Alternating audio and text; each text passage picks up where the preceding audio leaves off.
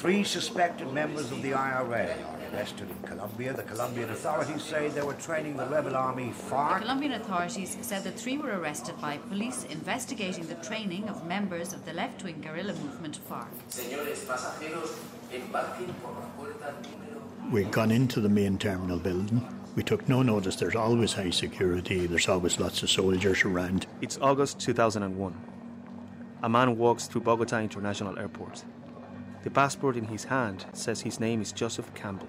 In Ireland and Britain, authorities know him by another name. We were about to book onto that flight when I saw a man approaching us with a, a long black leather coat. Along with two other men, he is returning from San Vicente del Caguan after four weeks deep in FARC, Colombia's largest guerrilla army's territory, known as La Zona del Despeje. It's an unusual holiday destination for men of their age and background. They had aroused suspicion.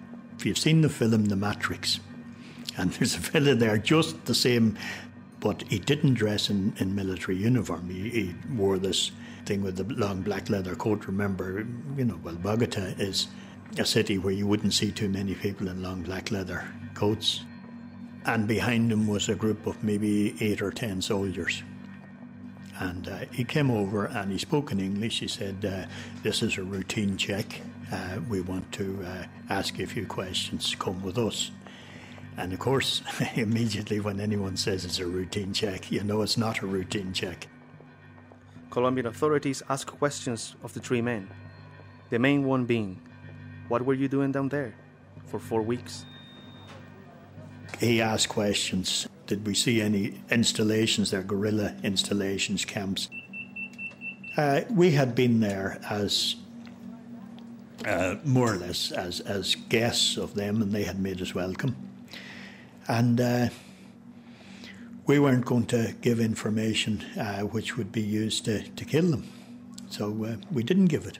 And of course, uh, that immediately set the alarm bells going. Authorities over here receive copies of the passports and the men's fingerprints. Two of the men have connections to the IRA James Monaghan and Martin McCauley. The other man, Niall Connolly, was a Sinn Féin's representative in Cuba. When your man, the man in the black leather coat, he arrived in complete change of attitude. Uh, they dropped the questions about the drugs and immediately were on about the the, uh, the military, the FARC, where we training the FARC. They had got people uh, with an IRA background, and therefore uh, they would, would assume or jump to the conclusion that it was for the IRA getting in touch with the FARC, uh, operating, uh, you know, some sort of training camp. Ellos llegarían a ser conocidos como los Tres de Irlanda. They would become known as the Columbia Three.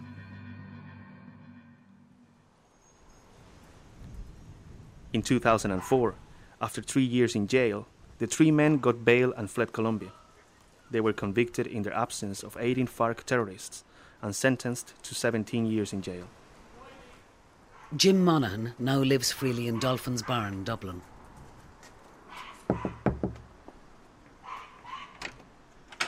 Hello, Jim. Oh, come in, come in.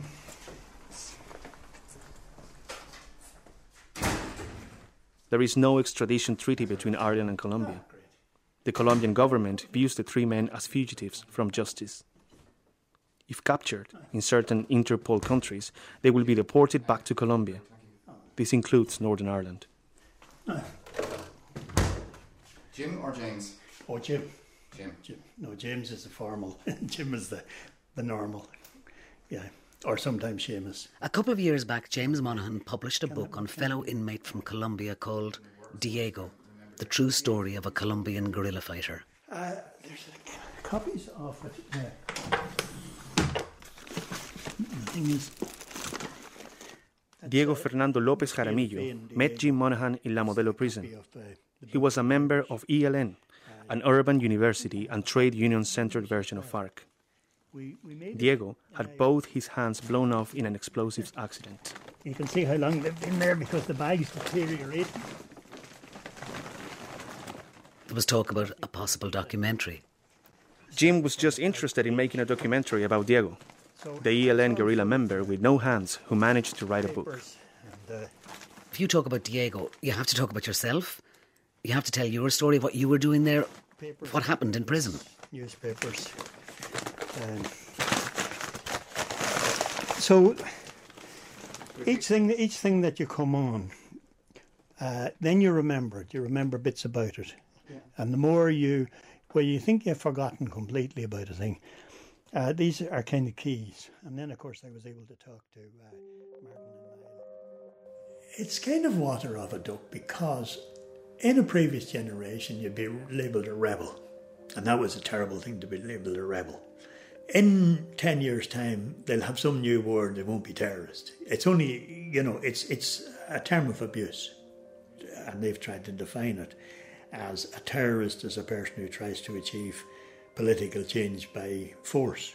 Let's look at all, like for instance, the British government. Let's look at the American government. Let's look at the Spanish, the French, and so on. Don't they use force in their colonies or their ex-colonies?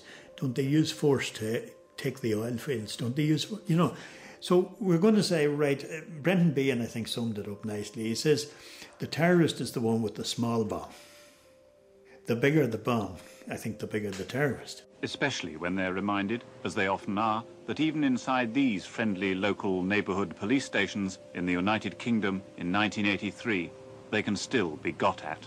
Jim Monaghan joined the IRA in 1968. He says he was politicised by the blowing up of Nelson's column. A friend introduced him. what happened, a articulated lorry drew up from over the border, moved up to within about 200 metres of the police station, and on the back it had 10 remotely controlled mortar tubes. The driver flicked a switch, and uh, the mortar started arriving in the police station. In fact, I've got here the fin of one of the mortars. The newspapers in Special Branch gave him a nickname, a word connected to a weapon. A nickname he says is fiction. Um, you can see it's actually quite a big thing. Um, Little plaque on it, I know. that's right, yes, it says uh, presented to Rosslea Police by Monaghan IRA. They called him Mortar Monaghan. He was arrested for the first time in London in 1972. There was a kind of a casual relationship that every time I was arrested, it was with a murder. But uh, you see that kind of nickname, Mortar Monaghan, that was never, that's an invention of the newspapers. There was, that was never uh, used as a, at least I never heard it. But it's the kind of, the newspapers love to put these nicknames on. Maybe it makes it sound more dramatic or something. In 1976, he was arrested for a second time in Athy. I got 11 for the the murders, uh, 10 for the escape, and another clatter of sentences for a few other things in between, where there was another factory they found with what they said was, the, you know, like for more murders. They say he was on the executive council of the IRA. Yo una vez que nos fuimos en par motico, nos fuimos a, a comprar una leche para el niño de él. Diego Fernando Lopez Jaramillo is currently in Popayán prison in the south of the country. He is 38 years old. He's been in prison for 13 years since 2000. He received a 40 year sentence for kidnapping and terrorism, but through reductions, he has five years to serve. He grew up in Uraba in northern Colombia. His parents were subsistence farmers. When young, he saw friends murdered by paramilitaries. He was only 15 when he joined the ELN and then spent 10 years fighting the government.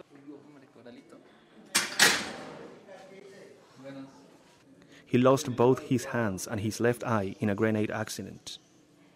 He was cleaning the weapon and it activated. He was distracted because he was watching TV. It was a documentary on Che Guevara. He woke up in hospital without his hands and lost his voice for three months. He was then sentenced to 40 years in prison. I finally get to meet Diego Fernandez Lopez. en, encarcelado hace unos 10 años en Irlanda. I tell him we are making a documentary on Jim Monaghan. La vida de James Monaghan.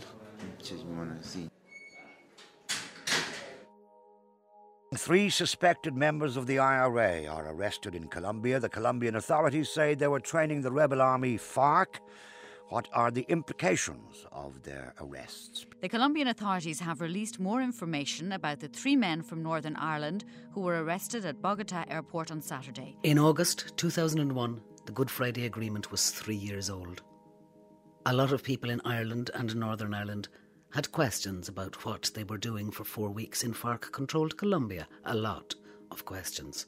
It's very clear from uh, this operation uh, which, because of the seniority and experience of those who are involved, clearly would have been sanctioned by the Army Council of the, the IRA, uh, that uh, they are still uh, linked to uh, violent terrorist activity.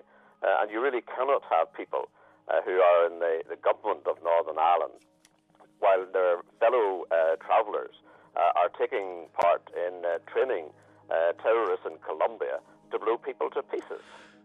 I don't know that. Uh, does anybody know that yeah. except the people who actually uh, have the full intelligence on this? Uh, I would only be speculating if I said yes or if I said no. Uh, I'm not going to do that. Mm-hmm. But what I do know is that there is a, a long history of people actu- actually uh, selling their wares in, uh, in terms of this type of activity right throughout the world. Despite one not guilty ruling and one guilty verdict, the question still remains what were they doing there?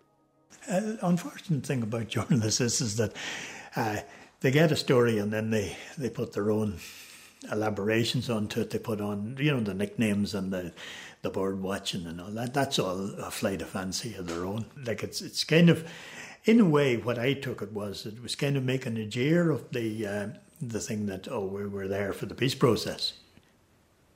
The reason that we went to Colombia, and the reason we'd gone to Nicaragua before that, was that uh, there was a peace process going on in Colombia at the time, and there had been a peace process had gone on in Nicaragua. So, so it was to it was to find out about these processes and what happened. So when we got to San Vicente on the way down, it was where the peace talks were going on. Obviously, you would have met the FARC there. You know, like it, it, that was the whole the whole point. We went there uh, to see the peace process, and of course, in seeing the peace process, you'll make contact with the people. So when we got to San Vicente on the way down, the FARC had their little office in the town and so on, and you came in from the airport, and you went into the office, and they asked you what were you doing in the zone, and uh, they uh, were told, yes, we were here to see the peace process. We're here from a, a Republican group in Ireland. And uh, the FARC were interested and asked us for some things that they could verify. And a couple of days later, uh, the word came back uh, that, uh, yes, there would be transport. Uh, to where the, the talks were actually taking place in a place called Las Pozas, not in San Vicente they would they were holding these meetings. There would be in a kind of a, a semi-open air uh, thing, and different people would come in and they would talk. Now I couldn't follow it terrible well because even with an interpreter, it's it's very fragmented. Like you, you listen to what people say, and you read what they're you know what they write and so on, and it's very obvious that uh, they're skeptical about about the, the thing because they'd say, well, look, there's there's another explanation about what you were there for, and that was that you were there to train the guerrillas. I say, well, look, I can't counter that by by words. You know, whatever I say, you can say, oh well, you know, that, you're only making that up. That's only. All I can say is, look, look at the hard evidence. A lot of people in Colombia had questions about what these three men were doing in FARC controlled Colombia. They still do. FARC are connected to the drugs trade. One of those Colombians was the man in the long black leather coat. My last meeting with the man with the black coat, uh, he, he came into the office where I was being held and told two soldiers to take me outside. So the three of us were standing outside on a, a roadway, and he says, uh, I want some meaningful information from you. And he says, You've, you've got three minutes to give me meaningful information, or I'll send you to a prison which is run by the paramilitaries, and you know what they'll what they'll do to you when you get their eyes inside blowing. So he was staring into my eyes, I was staring back into his eyes. So I eyes blowing. so the next thing we were put on a, a, a truck or a jeep, can't remember what, and brought in a convoy to this La Modelo prison. And we had been watching on the telly, we'd seen things about La Modelo prison, you know, and there was had been trouble there. The Columbia Three were arrested in August 2001. They would spend the next three and a half years in the country. This was a big story in Colombia. There was a tentative peace process at the time. Critics say it was FARC ignoring the process and preparing a sophisticated bombing campaign of Colombian cities. FARC said it was the government propaganda to invade the zone. And the next thing we were arriving in La Modelo. So we arrived into La Modelo and we found when we were in there that the paramilitaries, we actually had to go through where there were paramilitary prisoners. La historia se desarrolla en dos niveles. The story develops twofold. There was the world outside, far away, involving the Northern Peace Process, Colombian politics, Downing Street, US congressional hearings, and Oireachtas committees. And there was life inside La Modelo prison, an institution marking the fault lines of war torn Colombian politics, pro government paramilitaries on the one side and FARC rebels on the other, all under the one roof. In La Modelo, every prisoner going in got a choice do you want to go with the guerrillas or do you want to go with the paramilitaries? Now, if you went with the guerrillas, you were an enemy of the state. To be honest, your mind was much less on what was happening outside the jail than what was happening inside the jail. Because, uh, like, what was happening inside the jail was a direct, you know, dir- directly concerned you, and the news story and all, well, you knew about it, uh, you didn't think much about it. At least I didn't think much about it. The first couple of months were difficult. In the heavily politicized world of Colombian prisons, the three men were clearly demarcated. The lines were drawn and they were seen as FARC. The, all the publicity that you're getting in Colombia was that they were saying that we were IRA who were training the FARC guerrillas. Because of that, that made us kind of, as it were, public enemy number one. That you, were nearly worse than the FARC guerrillas because you were you were actually training them on something which presumably they didn't already know. They were moved around a lot. It was tense to say the least. And we were allowed out each day to make. A, you had you had five minutes for a telephone call. End the thing. So the telephone was on the wall at the foot of the stairs, and the paramilitaries were up the stairs. So the three of us would go out one at a time, do your phone call, come back. This day, for some reason, the guard called us out a bit early. The three of us made our phone call, went back. We're sitting in the in the in the cell. The next thing was this where we should bang outside, and uh, we didn't know what was happening. There, there, there was a bomb at the telephone. And uh, so we found out afterwards that the, the, the, paramilitaries had got the time that we went to the phone and had thrown the bomb down the stairs, even though they couldn't see.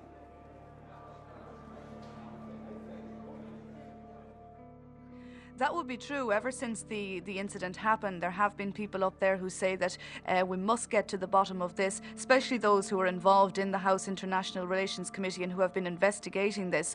Uh, Congressman William Delahunt of Massachusetts, for in- instance, he has been adamant right from the start um, that this must be investigated thoroughly. And his line on it is that seeing as Gerry Adams did claim Niall Connolly as a member of Sinn Féin, he was, he was uh, Sinn Féin's representative in Cuba, uh, that certainly Sinn Féin uh, must have known something of what was going on here. Back home and in America, their capture was front page news. It was at the very centre of political discourse. The debate raged. Uh, I mean, it was absolutely disgraceful and in, uh, uh, indefensible that uh, any IRA men were involved in Colombia, if they were. I mean, that is absolutely uh, unacceptable, and I'm totally outraged by it. Having said that, I have not seen any links at all yet between the IRA people who are alleged to be in Colombia and anyone in the uh, in Sinn Féin or any leadership position in the Republican movement So I don't see the purpose of going ahead with the hearing unless there's new evidence. And from all, all I can tell, there is no new evidence. And they didn't tell us. They just came and rushed in all these things and fill his arm to the teeth and all all the rest in black and pulled us out and put us and brought us to a police holding centre. Uh, we we were told that uh, a gun had been found. Uh, it was attached. It was a light fitting which you could was held on with a couple of screws, and the gun had been placed inside the the light fitting, and uh, they had reckoned that we, it was going to be an assassination, uh, that we were going to be shot. And again, another thing on was that uh, the guards had come to us and told us that uh, they could hear scraping noises above. What they thought was happening was that uh, the paramilitaries were going to make a hole in the ceiling and drop a hand grenade in. The, and they came along then with um, welding plants and they welded metal mesh over the uh, the air vents so that you couldn't get a grenade in through them. In Ireland, a campaign was formed called Bring Them Home. Before Jim Monaghan met Diego and the book, he met other prisoners. One of the first to stand out was a FARC prisoner called Robinson. And this was the shooting where we were moved. Was they had put into this new prison thing, they had put in uh, five paramilitaries, and then they brought in a guerrilla who was, you know, like he was kind of middle rank and guerrilla, but a fairly tough nut and they put him in with the five paramilitaries. So your man, this fella, he went under the name of Robinson. I don't know, was it anything to do with Mary Robinson's, you know, like the name where he picked up the name Robinson. Anyway, it's called Robinson. And Robinson managed to get a gun smuggled in. So he went into the paramilitary where they were meeting in a cell. And he shot the leading one, uh, dead, and wounded all the rest except for one and then just dropped the gun, walked out with his hands up to the middle of the the, the square, the patio, and uh, he was standing with his hands in the air, so they didn't shoot him. You know, the paramilitary death that caused us to be moved. But when we went back, we were in with Robinson. He was FARC, and he assumed that no matter what we said, that what he was hearing, that we were training the FARC must have been essentially correct, or at least that we were sympathetic in some way to the FARC, which we would be because once you see that country, you couldn't help but be sympathetic to the people that were trying to fight for, you know, better a better life, better conditions, because really they are ground down. Falling in with Robinson actually helped us a lot because it meant you had somebody that nobody was going to mess with. So as the place filled up with more uh, drug prisoners, paramilitary prisoners, and guerrilla prisoners, uh, right from the beginning we were in this sort of position. Don't mess with the Irish because Robinson is uh, is looking after them. In February 2002, they were formally charged with two offences travelling on false passports and the more serious charge of training FARC guerrillas. In April, there were congressional hearings into the links between FARC and the IRA. The arraignment was scheduled, we were told, for October. It was then cancelled.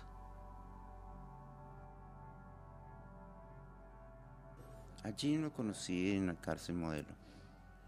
Eh, estando allí, alguna vez vi In 2003, Diego met Jim Monaghan for the first time in La Modelo prison. He says, Three strange people who were not Colombians arrived. They piqued my curiosity. I wanted to meet them. What he remembers of Jim Monaghan is not what you expect. There would be sometimes visitors in the prison. He says, I like the time he danced with a Colombian woman without knowing the vallenato rhythm. He was dancing vallenato music, which comes from the Atlantic coast. That attracted me a lot. The way this person could, with so many difficulties, dance like that. So it was a very beautiful view of life, to adapt to different cultures without worrying about the circumstances. It was around this time that Jim Monaghan encouraged him to write, something he shows me using his stumps.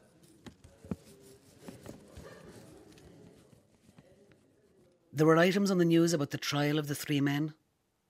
The three men were refusing to leave the prison and attend the court. The trial was suspended as prosecution witnesses did not appear. The Colombian vice president said everything was above board. Let me talk about the, the judicial system in Colombia. We have a very strict separation of powers.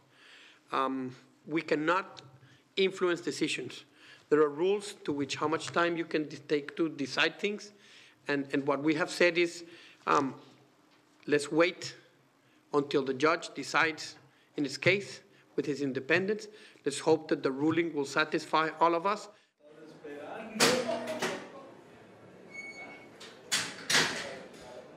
Diego began to write his book using his stumps. I took off my boots and started to go as fast as possible upstream until I arrived at a quagmire covered in thorny bushes. Slowly, I got into the water, leaving my legs in the water and my body in the mud.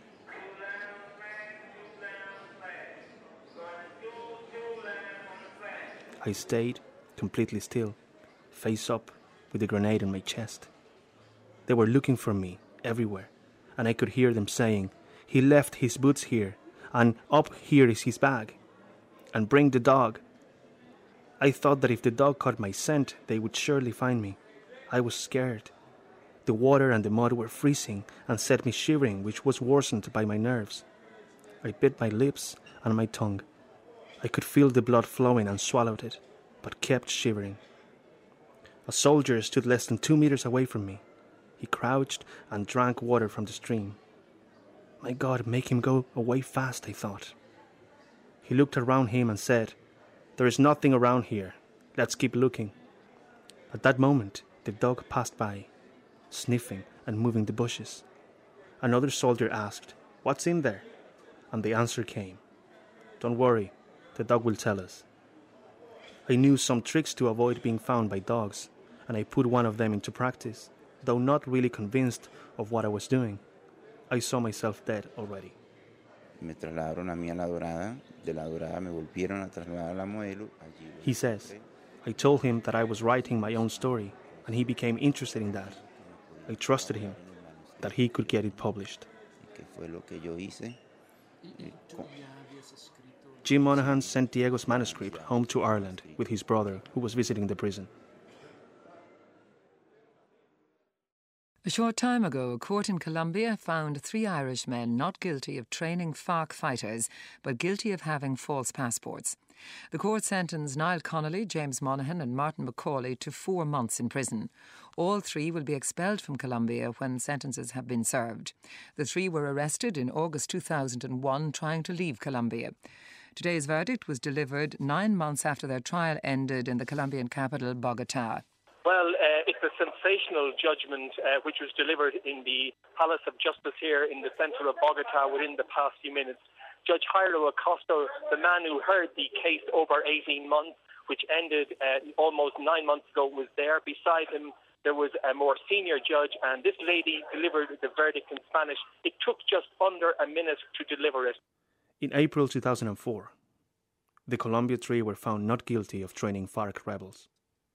The prosecution lodged an appeal. Uh, delighted would be more than certainly. Um, I had thought there was, wasn't much chance of getting uh, getting released on it, but we were trying it anyway. You know, naturally you, you, you would try to get out if you could. The three men were able to get out of prison ahead of the appeal ruling. Thoughts already had turned to home. The thing was that you'd be like as as events turned out, I got 17 and a half years. I, I would have been foolish to have sat around and, and waited for like when you say Colombian justice, it's basically the question was, do you trust Colombian justice? And the answer was fairly definitely no. So the, then you, you, you started to, to work out, well, how would you how would you get out of the country? How would you get back home? In just a moment. But first of all, we're going to go to Charlie Bird, our chief news correspondent, who's on the line with some breaking news. Charlie, it concerns the Columbia Three. Yes, there's some dramatic news just come in from Bogota within the past few minutes. Uh, it's been confirmed that Niall Connolly, James Monaghan, and Martin McCauley have been sentenced to 17 years imprisonment, and that an arrest warrant has now been put out for the three men in Bogota, and that uh, the verdict of a three-man judicial committee, which was examining the original verdict in the case, they apparently have also said it's just been handed down within the past few minutes.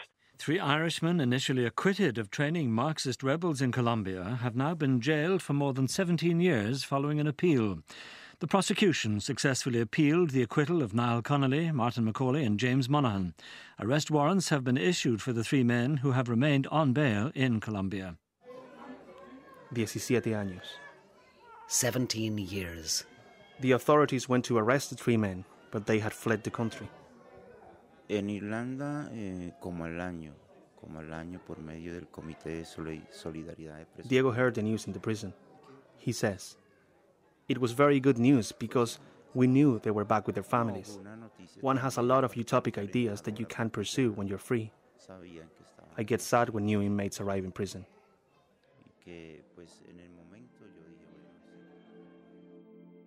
And, and how long did it take you to get home?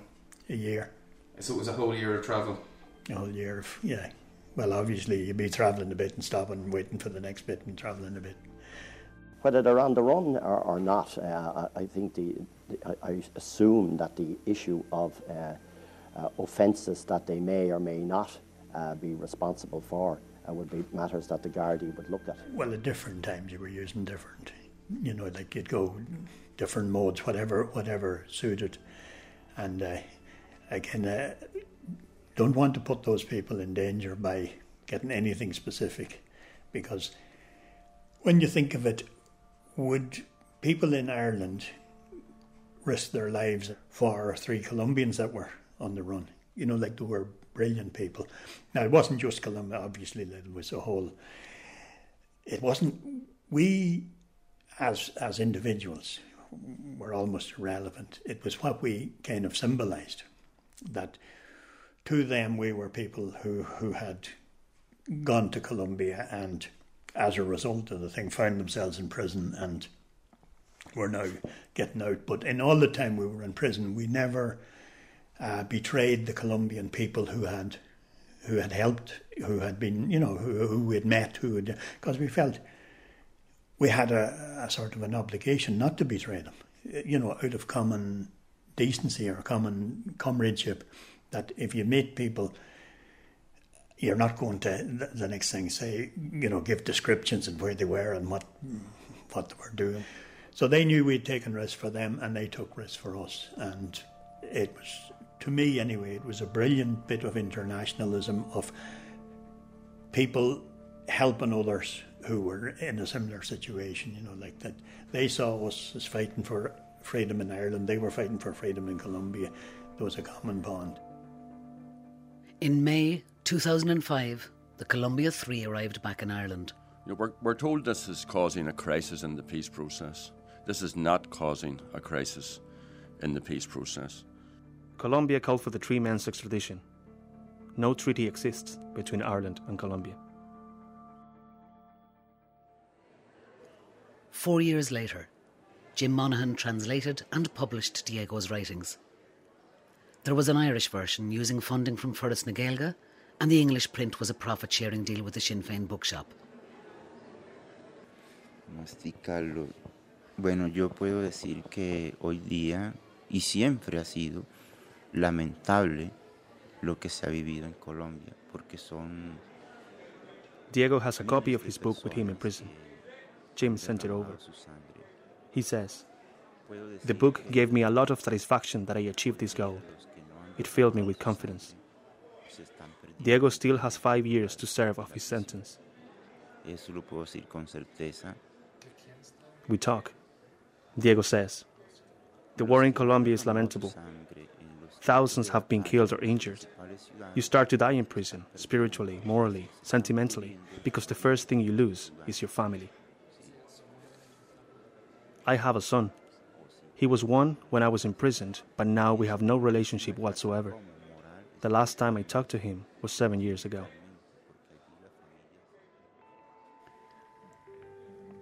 Jim Monaghan's son was doing his mock Leaving Cert Irish exams a year or so ago. He looks down at the papers. He scratches his eyes to make sure he isn't seeing things. The text is an extract from Diego's book translated into Irish. And I hope some of the kids in doing the exam were pleased that they, they, they had something that was a bit more out of the, the usual. Its basis is a manuscript taken home by his uncle. The journal of a Colombian guerrilla who had both his hands blown off. The book his dad oversaw and encouraged when he was locked up in a Colombian jail on charges of travelling on a false passport and training FARC guerrillas. Like I'll tell you, and obviously when I tell you a story, I'm telling it from my point of view. But we all have that problem that everyone uh, comes from a point of view. There is no such thing as a neutral. You couldn't be neutral in the world because the world affects you. So you tell your story from your own point of view, and people can accept a lot of it or a little of it or none of it. That's that's just the way. Like, if uh, like I I have talked to British soldiers and I've talked to you know things because I've been in jail with them, and uh, it's interesting to see what their point of view is, and you you obviously say, well, this I know where that fellow's coming from, so I can judge what he's saying on the basis of, and he's obviously doing the same to me. I think that's just the way the world is. You just have to. You, you'd be foolish to think that you're going to get the full truth from anybody.